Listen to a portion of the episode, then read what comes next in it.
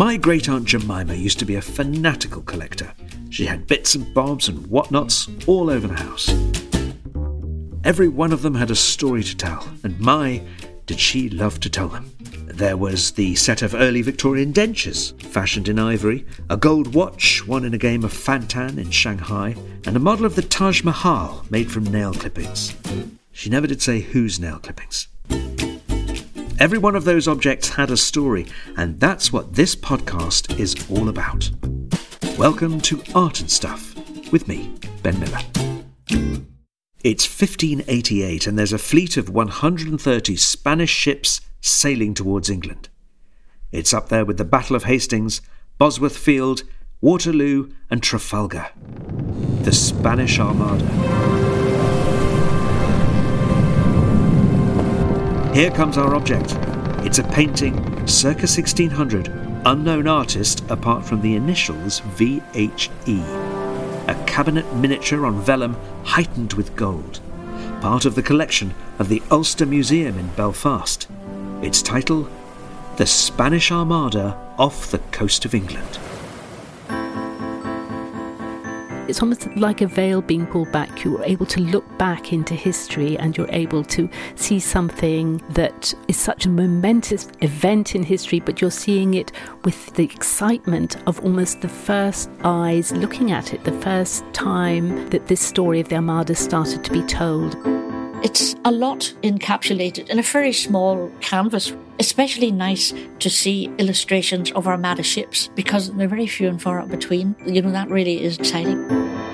It demonstrates Elizabeth, her loneliness, her isolation, but also then the gathering of the troops. There's a sense too of peril, there's a sense of looking out and a sense of danger. As a Spanish person looking at the picture, I feel a little bit proud about how that huge event for Spanish history is still remembered nowadays outside our borders.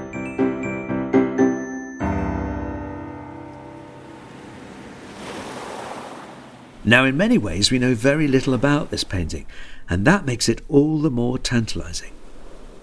From the style, we think it was possibly made by a Dutch artist. Who was VHE?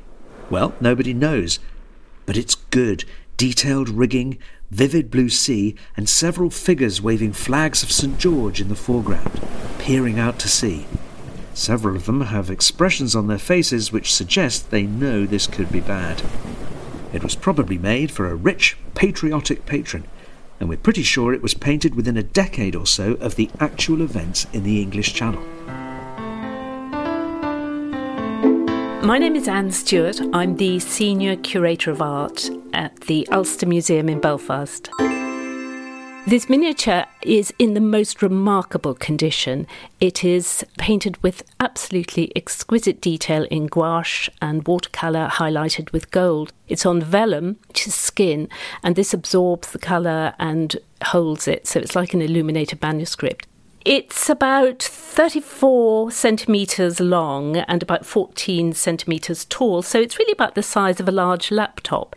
It's what we call a cabinet miniature, something that would have been kept in a cupboard or a cabinet, would have been brought out to be looked at and to be pored over the detail, and then kept safely returned to the cupboard. The powerful and pious Spanish king Philip II was plotting to invade England and restore Catholicism throughout the land. At least, that was his story. He was also pretty fed up that Elizabeth I was resisting his offers of marriage and allowing her privateers that's a polite word for pirate to roam the Caribbean, helping themselves to his treasure laden galleons. If we believe the story, Sir Francis Drake was playing bowls on Plymouth Hoe when he spotted the Armada advancing over the horizon and declared that he would finish his game before dealing with them. He was what the sports psychiatrists of the 16th century would call in the zone. Queen Elizabeth herself was on a white horse at Tilbury, making that famous speech I know I have the body of a weak, feeble woman, but I have the heart and stomach of a king. Let's get them before they get us. We even have the suggestion that God was sending a mighty wind, which scattered the Spanish ships and saved the English from invasion. This painting is like a whole boxed set miniseries binge-a-thon in one single image. You're looking down almost in a bird's eye view onto the channel. And so on the left, you have the great Spanish fleet assembled, but already there's a sense of almost a certain amount of disarray, or perhaps the ships are maybe too closely placed together and they may possibly find this difficult in manoeuvring later. And then on the right, you've got the English fleet advancing, almost in a more stately and a more organised way. You've got the great Ark Royal, the English flagship, very prominently positioned. And then to the extreme right, you have the coast of England and a series of beacons, which was the warning signal to alert the populace to the advance of the Armada. You have some soldiers standing on a raised hillock with the great flag of St George, but they're the very prominent figures, and behind them, slightly smaller, is Queen Elizabeth with Robert Dudley, Earl of Leicester. So the Spanish had a plan. The idea was that their massive fleet would sail up from Corunna and make its way along the English Channel to the Netherlands, conveniently occupied by the Spanish at the time.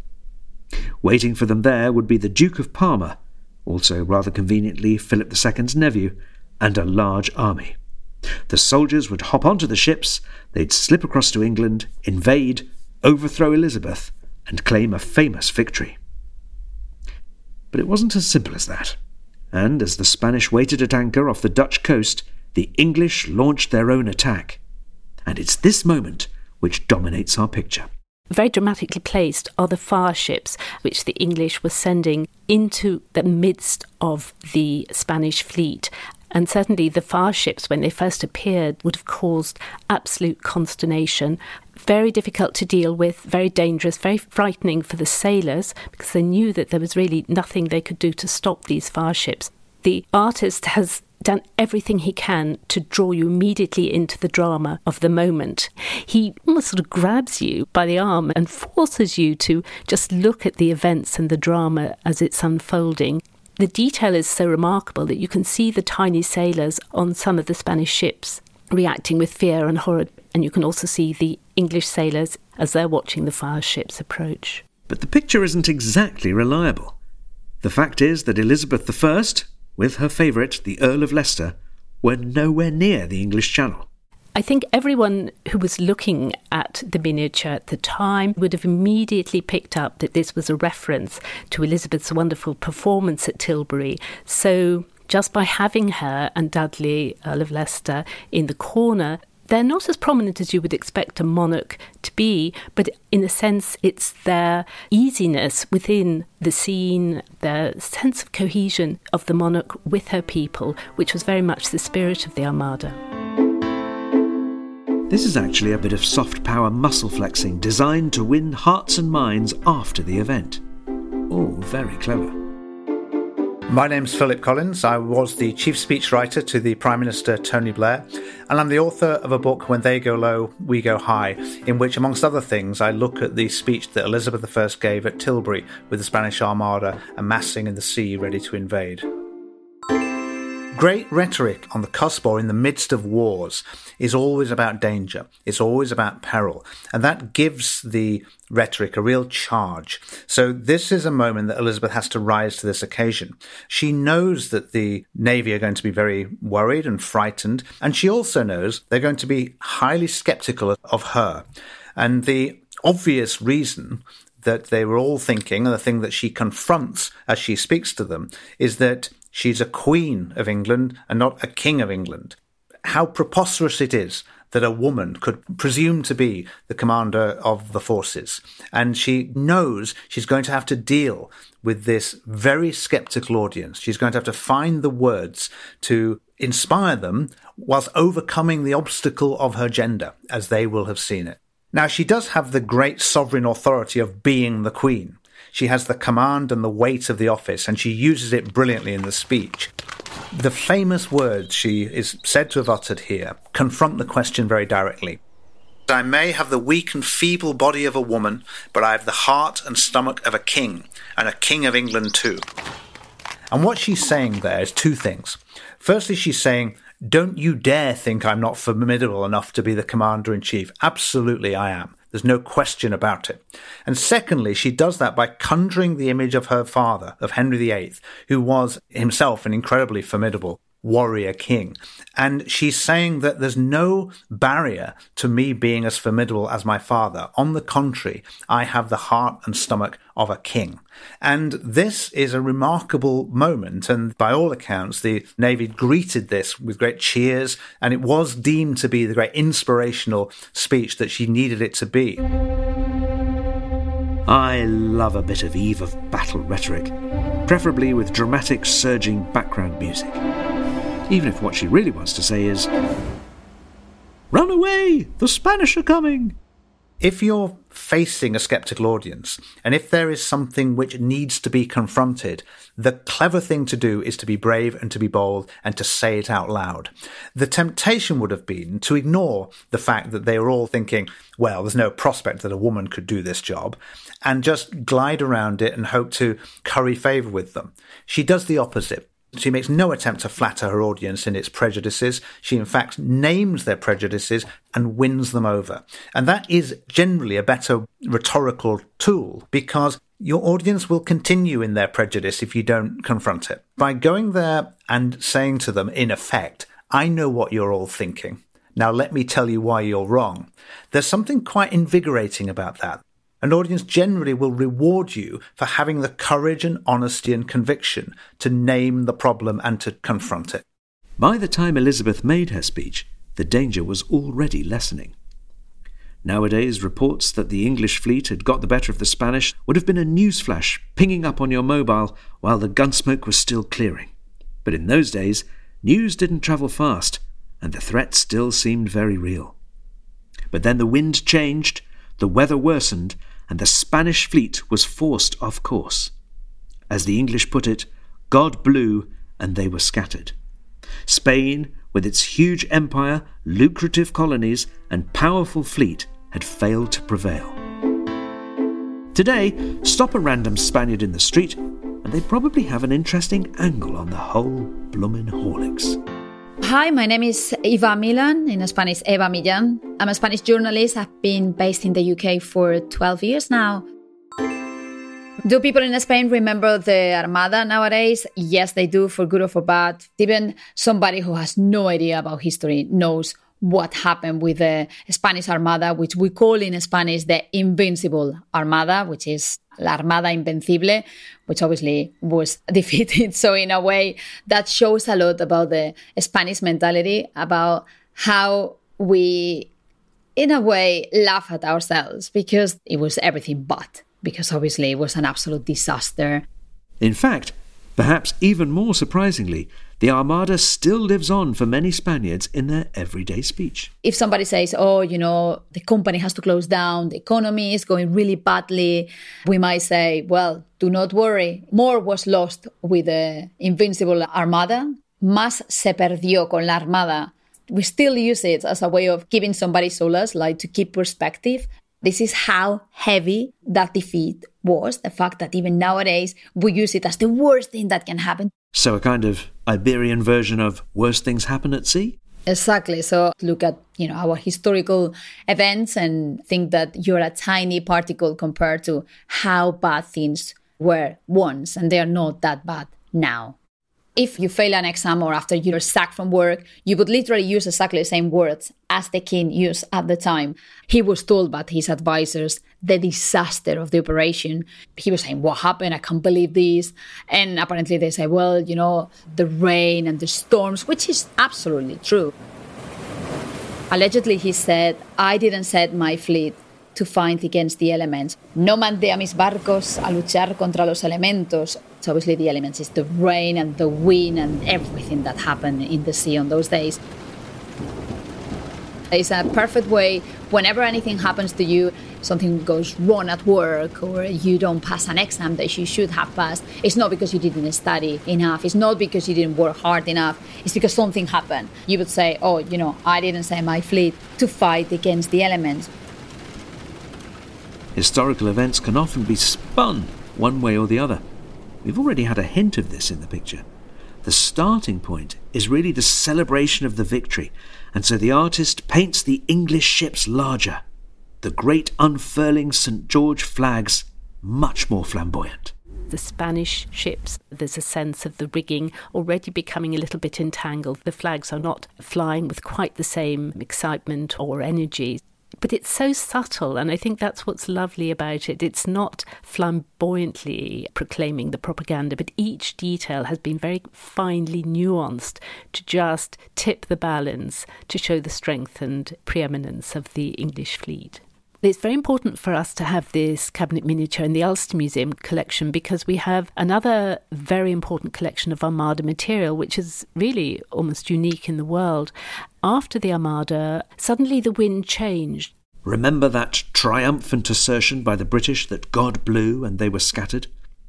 Well, in the days that followed, the Spanish fleet was blown further north. A number of the Armada ships actually sailed up towards the coast of Scotland and then across the north of Ireland.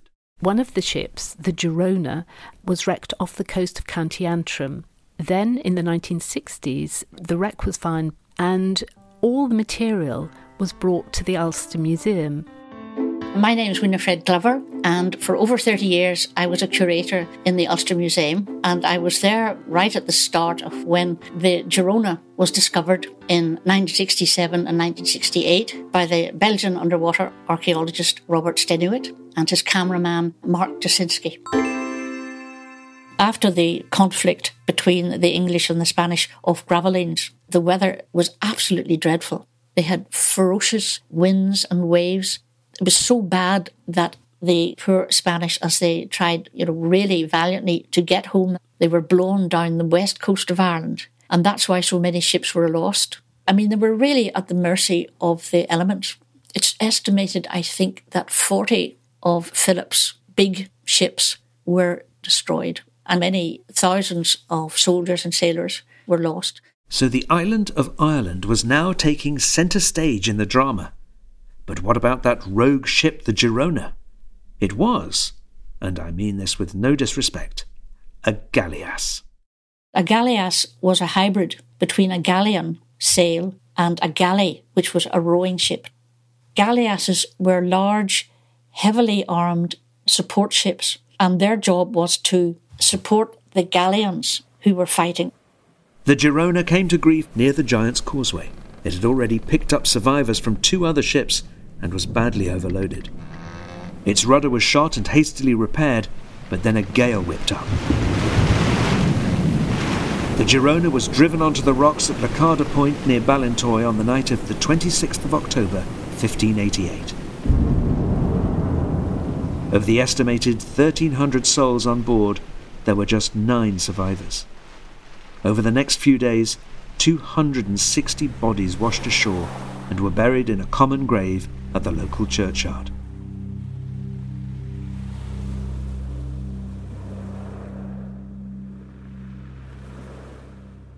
Three hundred and seventy nine years later, a team of Belgian divers, including Robert Stenuit, the world's first aquanaut, located the remains of the wreck of the Girona and brought up one of the greatest ever finds of Spanish Armada treasure. He started finding all the hundreds of gold coins and the silver coins all sorts of jewels. And you might think it's extraordinary. What on earth were these doing on board ship? Well, the leaders of the Armada, they had brought with them their wealth in terms of jewels and actual coinage because they'd every intention of landing in England with their wealth with them. It seems to us extraordinary that there you were on board a wooden fighting ship dressed in silks and velvets, shoes of the finest Spanish leather, gold chains, gold rings, even gold earrings. And what is really interesting about all the finds off the Girona is because it was really like a time capsule of the 16th century. The artifacts from the ship were acquired by the Ulster Museum and went on display in a special gallery.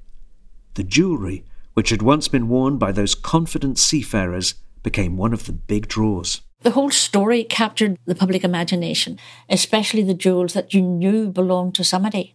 The salamander is a gold pendant jewel. A salamander is a lizard, really. It is completely of gold. It's beautifully modelled. It's like a complete little salamander. And the back was set with nine rubies. The salamander was very pertinent to a fighting ship because the salamander was meant to have the magical properties of being able to survive and also quench fire and wooden fighting ships. People were really frightened of fire. One of the other favourite jewels is called the no tengo ring. This is a tiny ring, a really tiny ring. It is of two hands holding a heart. And round the band of the ring, there's the little thing that says No tengo, masque Darte. I've nothing more to give you. So all I can give you is my heart. I think that's one of the things about the Armada. I mean, it was a huge undertaking, but what you quite often home in on is the small and personal. And I think that's why people remember it. It does strike a chord with everybody the fact that the Armada was repulsed changed the direction of British history, political history, but also maritime history. It established Britain's preeminence and success as a maritime power. It established Elizabeth and also the Protestant succession. But what's so exciting about the miniature for us is that this is almost an eyewitness account in the sense that it's made so soon after the events that it depicts. So there's such a sense of the immediate excitement and the immediate creation of the myth. It's almost like the first newspaper image of something when the events are still being discussed, being pored over. The myth is still very fluid. It's in the process of being formed when this miniature is being painted. And of course, one person in the picture is particularly surrounded by myth Elizabeth I, Gloriana, the Virgin Queen, or even Good Queen Bess. Philip Collins considers that the image we have of her today owes a great deal to the events depicted in the picture. A whole series of myths have, have surrounded this speech, and we don't know if they're true really, about Elizabeth turning up to Tilbury on a white horse and the various costumes and armour that she wore. And lots of the depictions of Elizabeth subsequently were of this very warrior like queen. Now, she would not have been depicted like that or thought of like that before, but immediately after this speech, she was. And this is the Queen Elizabeth that we have inherited. And the idea of the Elizabethan age that we have really derives from this moment. And all of the subsequent fictional accounts and representations of Elizabeth, which really do dress her up in all manner of, sort of armour, are really representations of the message that she delivered at Tilbury in August 1588. So now the miniature is at the Ulster Museum, alongside all the precious objects recovered from the Girona. It may only be small, but it's an image that's bursting with meaning and tells us a story which still has the power to excite, intrigue, and move us. It has an energy, an almost cinematic quality. There's a real sense the artist wants you to almost feel what it was like to witness the Armada. You're there with the sailors. You're an onlooker in the same way as the court, the queen. Everyone is just transfixed by these events as they're unfolding before your eyes. So for me, it's that excitement. I do like the painting a lot. I'm very surprised and very taken aback by how detailed it is. Definitely, the painting portrays, in a way, what history has proven that the English won. But, like we say in Spain, no, the English didn't win. The elements made the Spaniards lose. I was really delighted that the museum acquired it. It'll be there for everybody. I would like them to wonder at history and say, yes, yes, look at all those ships. Look, there's Dudley. Look, there's Elizabeth. I think they would feel almost uplifted that they'd been able to shine a light on the 16th century.